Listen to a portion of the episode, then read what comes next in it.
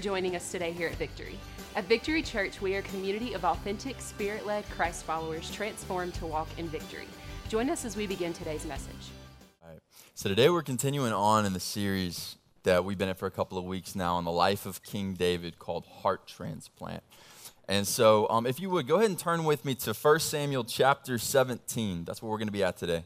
1 Samuel 17. You can turn, click, whatever you got, or we got it up on the screen here. And then as you're turning there, we're going to dive into the middle of a story with a young David. He's still young at this point in time. He's been anointed the future king, but technically King Saul is still on the throne. And the scene that we're going to be stepping into with the young King David is um, his brothers at this point in time. They're older than him. Obviously, he's the youngest of the whole crew. And three of them, three of his oldest brothers, are off at war. And so they're off at war. And so while they're off at war, his dad, Jesse, uh, comes up to David and he has some food and he says, David, I want you to take this food. I want you to go up to your brothers. Take this food to them and I want you to check on them. Check on my boys, see how they're doing, and also check on the status of the war and see how things are, coming, are, are going along, and then come back and report it back to me. And so that's what David does. The text tells us he leaves early in the morning and he goes out there uh, to where uh, the Israelites, the nation of Israel, their army is camped. And, and as you might expect, he's, he's going out there and he's expecting to see a bunch of guys who've been in battle right? Like they've been out there for a good while now, weeks and weeks and weeks. So he's expecting to see some guys that have been in war, maybe some bruises, some cuts, and some wounds, and, and some stories. But then when he gets there, he actually sees the complete opposite. It's a bunch of guys that look like they've been doing nothing but sitting around and walking around for several weeks and doing no fighting whatsoever, because that's what they've been doing no fighting whatsoever. And he quickly finds out why, because as he gets there, the nation of Israel, they're doing kind of their war cries and they're, you know, pumping their chest and all that good stuff. They're, you know, making themselves, like, amping themselves up, getting ready for something. And they go out and they look down into this valley and they see two men down there. One of them is holding a giant shield, so obviously this guy is a shield bearer. And the other one is this giant warrior of a man, and he's shouting at them. And he's mocking them. He's making fun of them um, and calling them all kinds of names, cussing at them. And he's not only cussing at them, he's also cussing at their God and mocking God. And that's the main thing that we need to get from this. And as he's doing this, what he's doing is he's challenging somebody to a fight. You send your best warrior down, anybody it is, you can pick. Send them down here, fight me, we'll fight to the death. Whoever wins, that means that person's army will win the battle, and their nation, of course, will win the war. Let's just settle this like that. Mano el mano, right? And he's calling them out and he's mocking them. But what's crazy about this is David's looking around, nobody's responding to this. Not one person. He finds out this has been going on for 40 days. Every morning and every night, this, this man goes out and he taunts them and he mocks them and he's saying, Send somebody, anybody. Do you not have anybody to send out here to fight me? Is not, are none of you um, willing to actually come down and just try to fight me? And not one person would. Not one person would even entertain the idea. The king would actually try to entice them and say, Look, I'll give you this, I'll give you that. If anybody would come out and try to face this guy, but nobody would.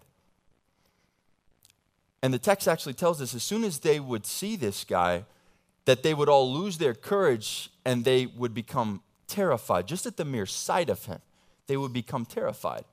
Because this man that was standing down at the valley and he was mocking them and making fun of them and making fun of their God, he was nine feet nine inches tall.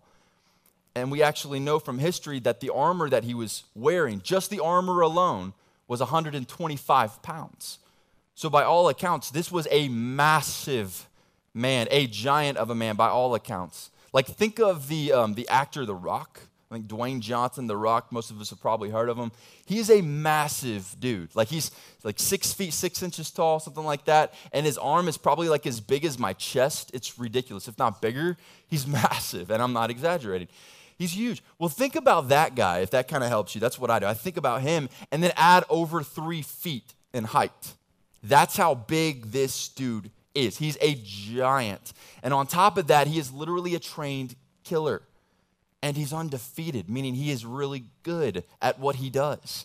And so every single one of these guys, as soon as they see him, they lose all courage and they become terrified. They're literally paralyzed in fear.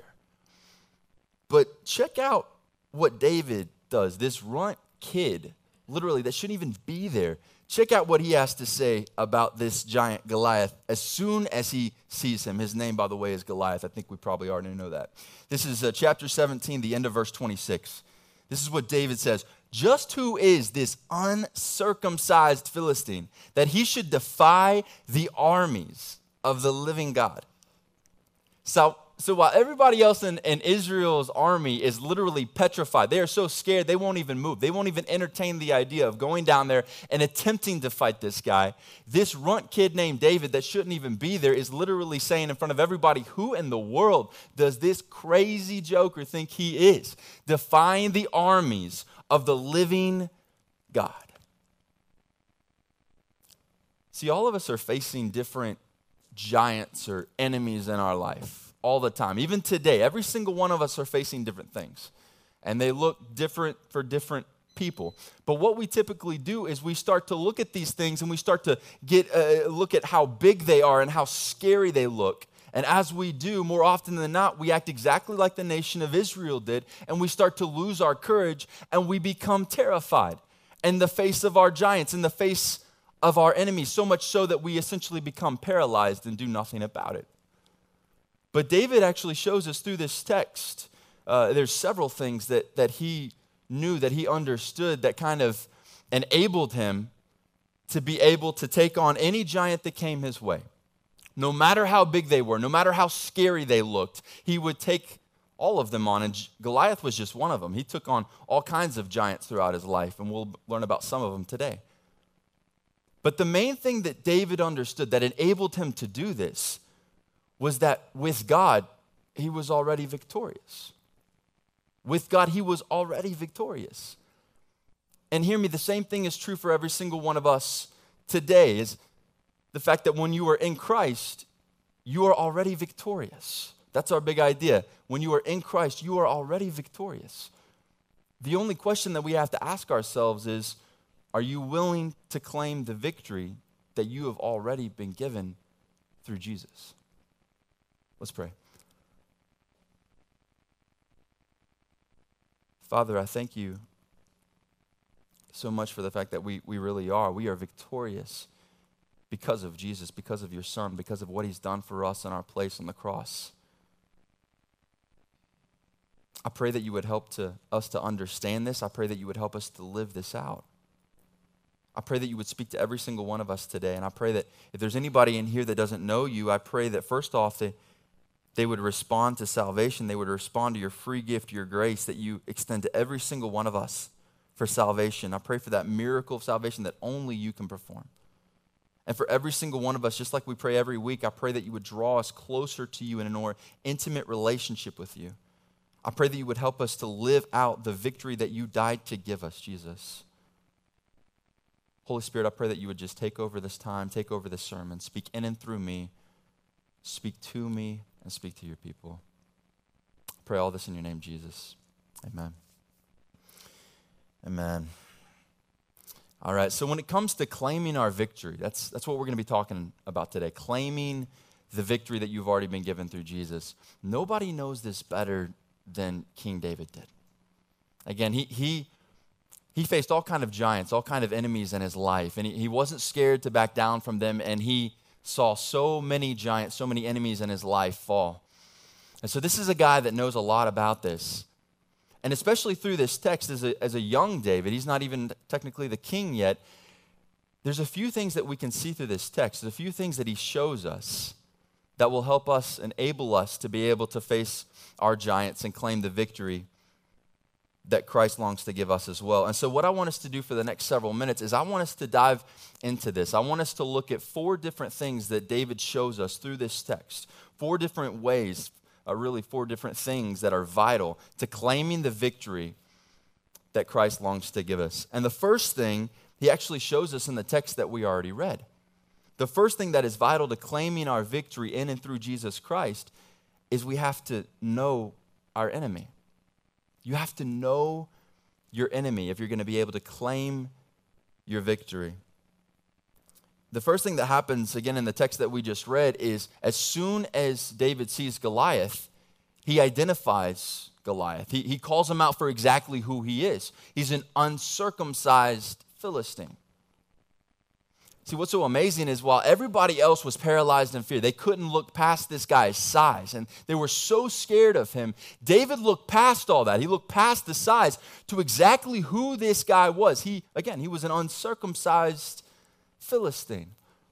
It's like that old saying, uh, it goes, uh, knowing is half the battle. You heard of that before? Knowing is half the battle. That was true for David in this story, but then listen to me, it's true for every single one of us today. Knowing is half the battle, knowing who your enemy is. And so let's break this down. This identity that David calls out for Goliath. He says, first off, he's uncircumcised. Uncircumcised. And so the reason that circumcision is so important is because back in the Old Testament, the Old Covenant, we, are now covered by a new covenant. But in the Old Covenant, the main sign, the main symbol that you belong to God was circumcision. Circumcision. That was the outward sign that you belong to God. But this guy's uncircumcised. And the second thing that we see is the fact that he was a Philistine. David calls him an uncircumcised Philistine. So, why is that so important? The reason that's so important is because Philistines were not a part of God's chosen people, the Israelites were. So, in other words, Goliath is not a part of God's family. And so, because David was willing to look past Goliath's size, past all the external things that everybody else in the whole nation of Israel was cr- getting tripped up by, they were paralyzed in fear by, because he was willing to look past all of that, he saw this guy does not belong to God. He is not a part of God's family. He is actually an enemy of God, meaning that he is not under the protection of God. He's not under the protection of God. See, his acknowledgement of his enemy paved the way for his victory over his enemy. But he first he had to acknowledge him for who he truly was. Guys, listen, every single one of us, again, we're facing different enemies in our life, different giants, if you will, and, and it looks different for everybody. It, you might be here today, and, and the thing that you're facing is addiction. Or maybe it's a relationship issue like a marriage struggle, or maybe it's medical um, issues that keep on creeping up more and more. And there's different things that we're facing, enemies, giants that we're facing in our life.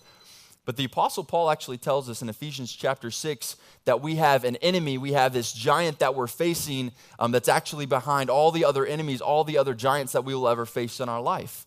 He tells us this in Ephesians chapter 6. He says that we do not wrestle with flesh and blood meaning we're not wrestling with each other, we're not fighting each other.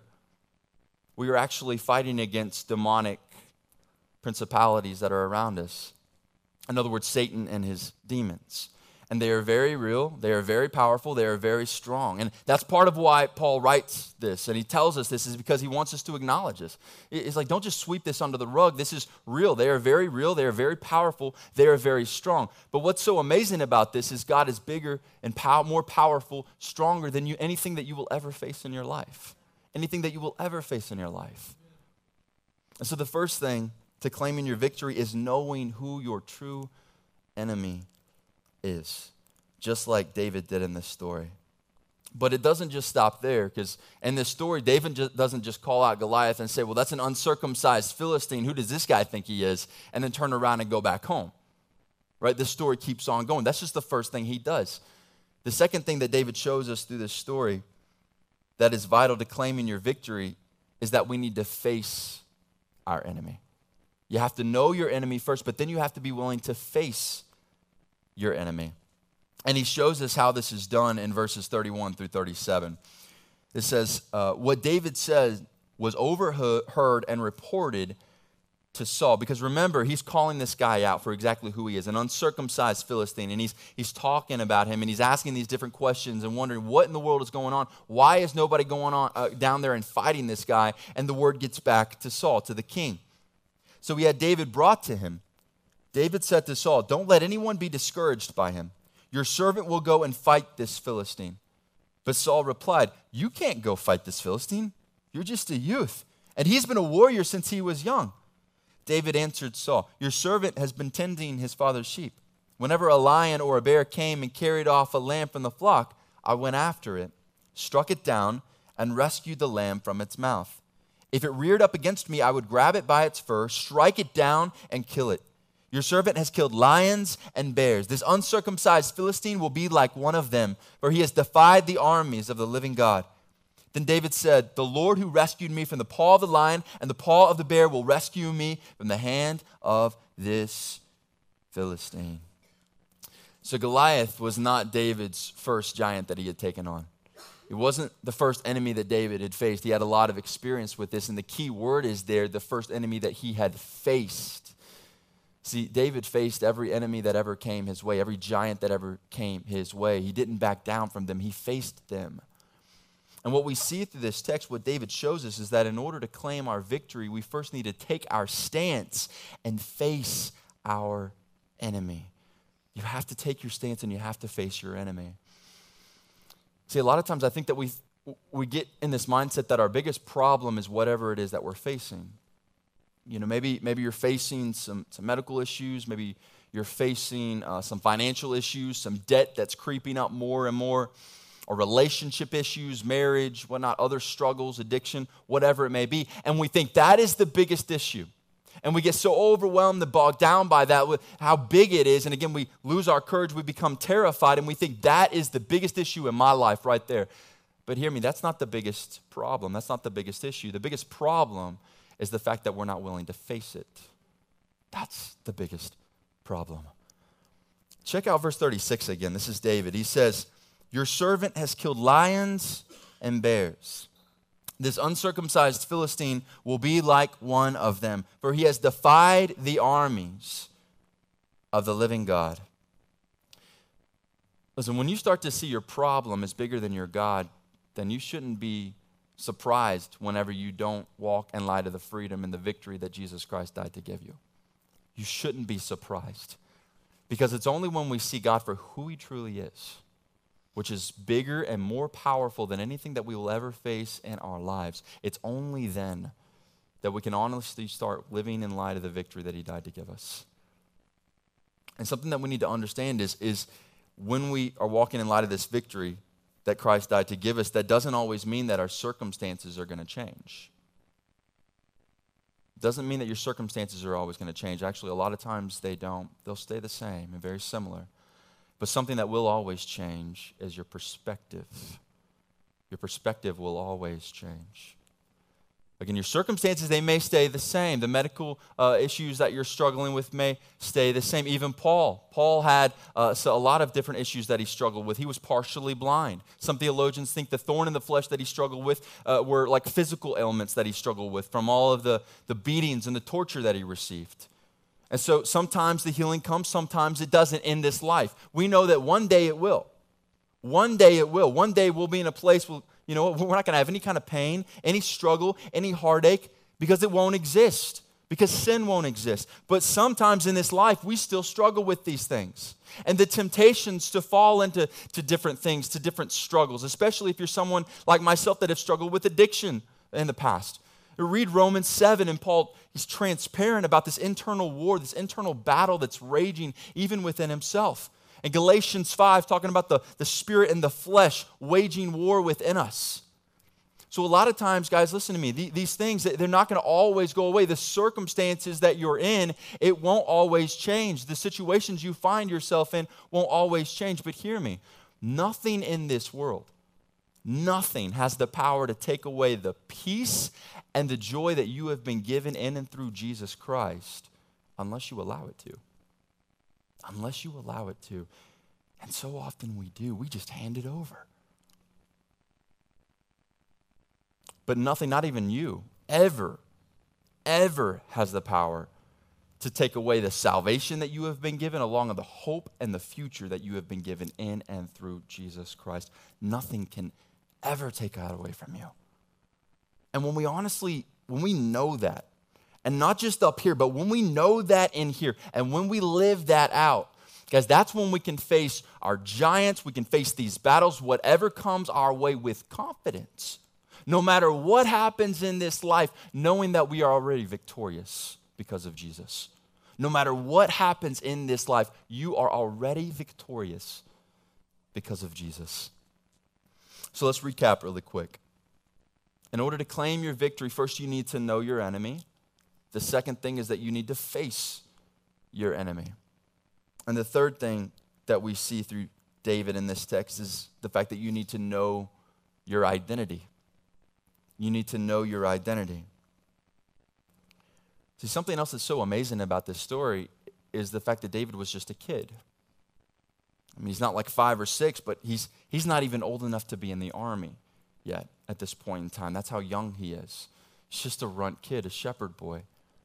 And he's completely unqualified to be there. And we talked about this last week when it came to his anointing. He wasn't even there. When Samuel came to anoint the next king, he wasn't there. Nobody in his family even acknowledged that he existed. Samuel had to ask him, Do you not have any other sons? So once again, he's in the situation where it looks like, from the world's perspective, he's completely unqualified. He shouldn't even be there. David would have been the last person that the nation of Israel would have actually selected to go up against Goliath.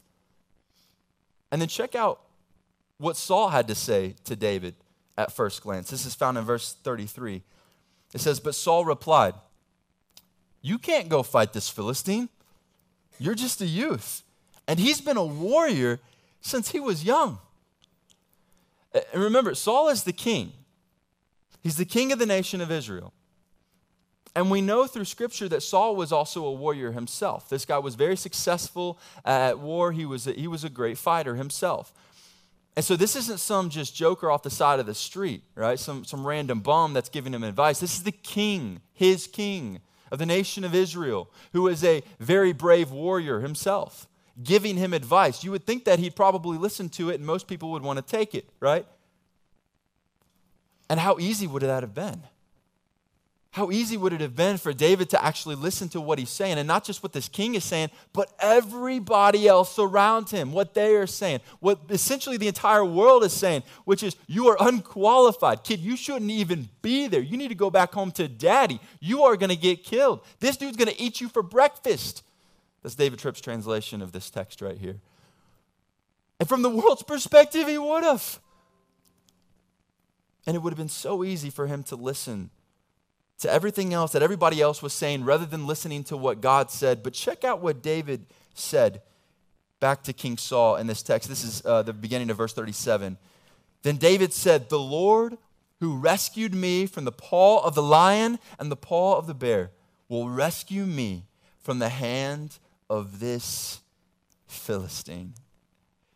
So again, here's this kid, shouldn't even be there, completely unqualified for the job, is not even old enough to be in the army. He's not trained like these other guys are.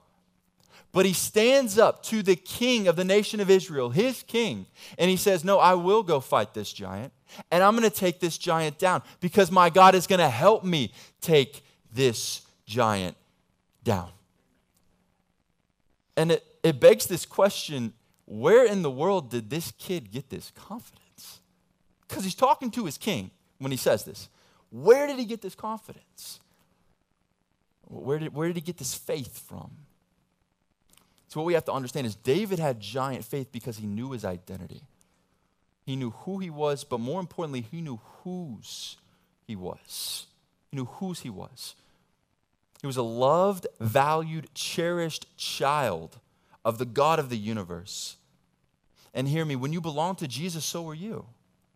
You are a loved, valued, cherished child of the God of the universe. And your identity is now found in Jesus, in Christ, which means you have salvation for your soul, along with a hope and a future that can never be taken from you. And something else that com- comes along with your, your identity in Christ is the fact that you are more than a conqueror through Christ. Every one of us is. From the moment that we are saved, you are more than a conqueror in and through Jesus Christ. And hear me, David knew these things. He, he understood these things. He knew who he was, he knew whose he was. And because he knew these things, listen to me, he was able to go up against bears and lions and even nine foot giants, anything that came his way, knowing that they would all fall. Every single one of them would fall because he knew that he never fought alone. He never fought alone. And hear me, neither do you. When you honestly belong to Jesus, when you are in Christ, you never fight alone. He is always right there beside you, fighting right there with you. So know your identity, know who you are in Christ, and don't ever forget it. And, and this leads us to the last thing that we see in this text that David shows us is vital to claiming our victory. And that is the fact that we need to know our God. You have to know your God. Check out what David says, the last thing that he says to Goliath before he takes him down. This is uh, verses 45 through 47. It says, David said to the Philistine, You come against me with a sword, spear, and javelin, but I come against you in the name of the Lord of armies, the God of the ranks of Israel. You have defied him. Today the Lord will hand you over to me. Today I'll strike you down, remove your head, and give the corpses of the Philistine camp to the birds of the sky and the wild creatures of the earth. Then all the world will know that Israel has a God. And this whole assembly will know that it is not by sword or by spear that the Lord saves, for the battle is the Lord's. He will hand you over to us. I love this text. I love David's confidence in this. And, and um, I love it. There's so many things I love about that. But there's one thing that I want us to catch here. One thing for the sake of time I don't want you to miss. And that's how David refers to God. That's what David calls God in this text because he calls him the Lord of armies. The Lord of armies. In other words, what he's calling him is the ultimate warrior, a warrior God. See, because David knows his God, he knows who his God is. He's able and he's willing to declare his God's identity and power in the face of his enemy. And that's exactly what he does. When he stands there in front of this nine foot, nine inch tall giant, he declares his God's identity and power to his face just before he takes him down. See, David's confidence was never in himself. He was never confident in himself. He wasn't brave because he thought that he could take this giant down. He knew he wasn't qualified. He knew he couldn't do this on his own. He wasn't dumb. We know through his life he was probably really intelligent. But David knew his God, and he had confidence in his God. That's why he was able to take this giant down in the Old Testament, um, whenever God's people would, would learn a new characteristic or attribute about God, something about his identity, what they would do is they would give him a new name. And there's all kinds of different names in the Old Testament for God. And that's what David is doing here. He's the ultimate warrior, right? He's this warrior God. And there's all kinds of different names that we see in the Old Testament. Because they knew in the Old Testament what we know today that God is immutable, meaning that he never changes. So when you read the Old Testament, the same God in the Old Testament is the same God that is alive and well today. And one of the most powerful pictures that we get of this, of one of God's names, is found in Exodus chapter 3 with Moses at the burning bush. And Moses is faced with one of the most impossible missions that anybody could ever be given. More impossible than anything that we'll ever get from the world's standards. Because he was told to go up against one of the most powerful regimes in the entire world at that time. And go up specifically to one of the most powerful men in the world at that time and to tell him that he needed to let all of these people go that they had uh, uh, uh, used as their slaves for a workforce for hundreds of years. He just needed to go up to him and tell him to let them all go. That's your mission. And so Moses is thinking to himself, probably what all of us are thinking how in the world am I going to do this? And he says to God, Who am I to do this? How am I supposed to do this? Nobody will listen to me. Pharaoh's not going to listen to me, and your own people. What am I supposed to do? And go up to them and tell them, hey, I've got a good plan. I'm going to go up to Pharaoh and tell him he should just let you all go. You've been captives for hundreds of years, but this is going to work. They're going to think I'm crazy. So, who am I supposed to say is sending me? Under whose authority am I supposed to say these things?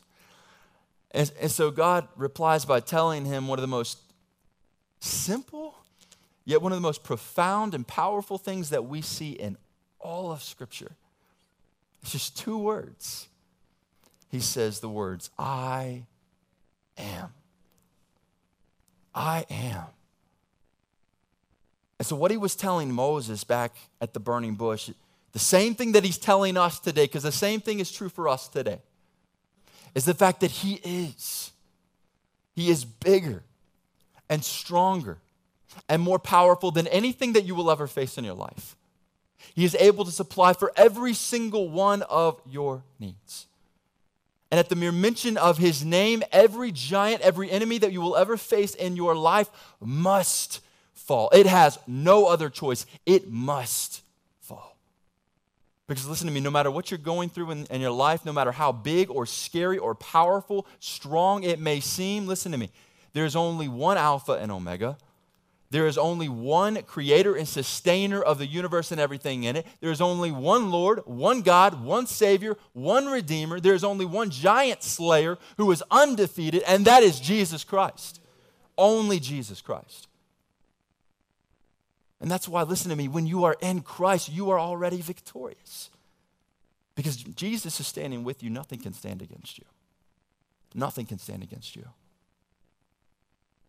So, as we end today and, and the worship team comes up, I want to encourage you guys to come on up. I want to leave you with a couple of questions for you to reflect on and ask yourself and be honest with yourself about, and be honest with God about. The first one is this do, do you honestly belong to Jesus? Do you honestly belong to Him? Have you given your life, your, your heart over to Him for salvation? Because here's the thing you can't walk in light of the victory that He longs to give you unless you first belong to Him. And so ask yourself that and be honest. And if your answer to that question is no, I don't, I've never given my life, my heart to Jesus for salvation, then my question to you is what are you waiting for? What are you waiting for? The hard work has already been done.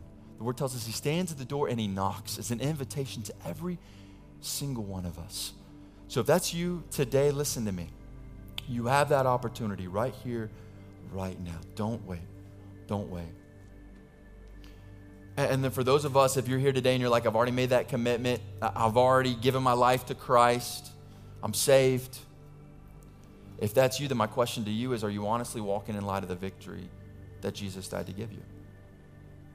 When you look at your life and you look at the things that you're going through, and we all go through different things, they look different for different people, but we're all going through different things. But when you look at your life and you look at the things that you're going through, be honest with yourself. Are you going through them as a victor more than a conqueror through Christ or more as a victim? When you look at these enemies and the giants that you're facing in your life, do you start to lose courage? Do you start to lose faith? Do you become terrified because you're looking at your problems as bigger than your God is? Are you claiming the identity and the power of your God? that loves you and that you are under the protection of. And telling whatever it is that you're facing, those giants, those enemies that you're facing in your life, that my God is bigger and more powerful than anything that you can ever throw at me. Be honest with yourself. And if you find yourself struggling with this, if you find yourself really falling into this victim mentality through the struggles and the situations that you're facing in your life, then I want to encourage you to step out in faith. I want to encourage you to start walking in light of the victory that God that Jesus died to give you. So, what we're going to do, we're going to sing one last song. And the first step, again, it's acknowledging it. It's acknowledging it and bringing it before God and saying, God, here I am. Help me. Help me. Help me to walk in light of your victory. Or if you're not saved, Jesus, please save me. Bring me into your family and help me to walk in light of this victory. So, as we sing, I want to encourage everybody to stand. And whatever it is that God is putting on your heart, I want to encourage you to respond. Guys, first off, I just want to say thank you for joining us today for the sermon. And uh, whether you're somebody that's come to our church or you're somebody that lives locally, you go to another church, maybe you don't even live here. Um, I just want I just want to say first and foremost, thank you for joining us, and uh, I, I, want to encourage you to to respond in some way today because, you know, when we hear a sermon, when we read the Bible, when we um, whatever it may may be, the point of that is. Um, for God to speak to us in some way, shape, or form. And so, if you are a Christian, um, you've been a seasoned Christian, you know the Lord already, then the way that we can respond is just by, you know, asking Him, God, what do you want me to do with the convictions that you're giving me uh, based on this sermon, the way that you're speaking to me? What do you want me to do? And then respond to that. Maybe it's an area of your life that you've been holding on to um, and, and, you haven't been giving it to Him. And I want to encourage you to give that to Him and step out in faith. Or maybe if it's, um, you know, some unbelief that you've had and, and God has really convicted you of some things.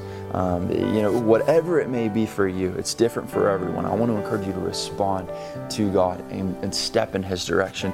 And, and, the other thing too is if if you are somebody that maybe you've listened to this and you've never responded to that gospel message, you've never been, been impacted by that gospel message, but now something is happening, God is kind of stirring in your heart and in your mind a little bit, then I want to encourage you to step out in faith, respond to that gospel message. And throughout the book of Acts, um, Acts tells us our history as a church. Uh, it shows us that you know what that response looks like. So number one is to repent. And this word repent, all that means is just to turn from, you know, our sinful ways, our sinful desires, you know, turn from making ourself God and all these other things in life God, and turn to God and just give Him our life. Um, and, and then on top of that response, after the repentance, there comes something else. It's called baptism. And, and, baptism is so key, it's so important. It's seen all throughout um, that book in Acts and, and the importance and significance of it. Um, it's this symbol of death to the old self and then um, birth to uh, this new life in Christ. And we're, we're, we're, uh, we die with Christ to the old self, and we are raised with Christ to, to walk in this new life and it's a command from Jesus. So I want to encourage you if you have made that commitment to Christ, if you have stepped out um, and you are wanting to follow Christ, then I want to encourage you to take that next step and be baptized somewhere. Whether it's if you have a local church that you want to go be baptized at, I encourage you to do that. Um, if you don't have a church, we would love to able to celebrate that with you um, here. But I encourage you first and foremost to do that, to, to talk with someone, um, to get counsel on what this means, to seek discipleship as well. So uh, I encourage you to do those things. We would love to talk with you. We are praying for you. I want you to know that you are loved and you are prayed for. So if you're ready to make, take that next step in your relationship with Christ, um, and if you want to take that next step with us, then we are we, we would welcome you with open arms. And so there's some links that we're going to provide below for you. Uh, please check that out. Um, and again, if you if you have any prayer requests, um, please contact us. We'd love to pray with you. We'd love to talk with you, and we're excited about taking this next step with you.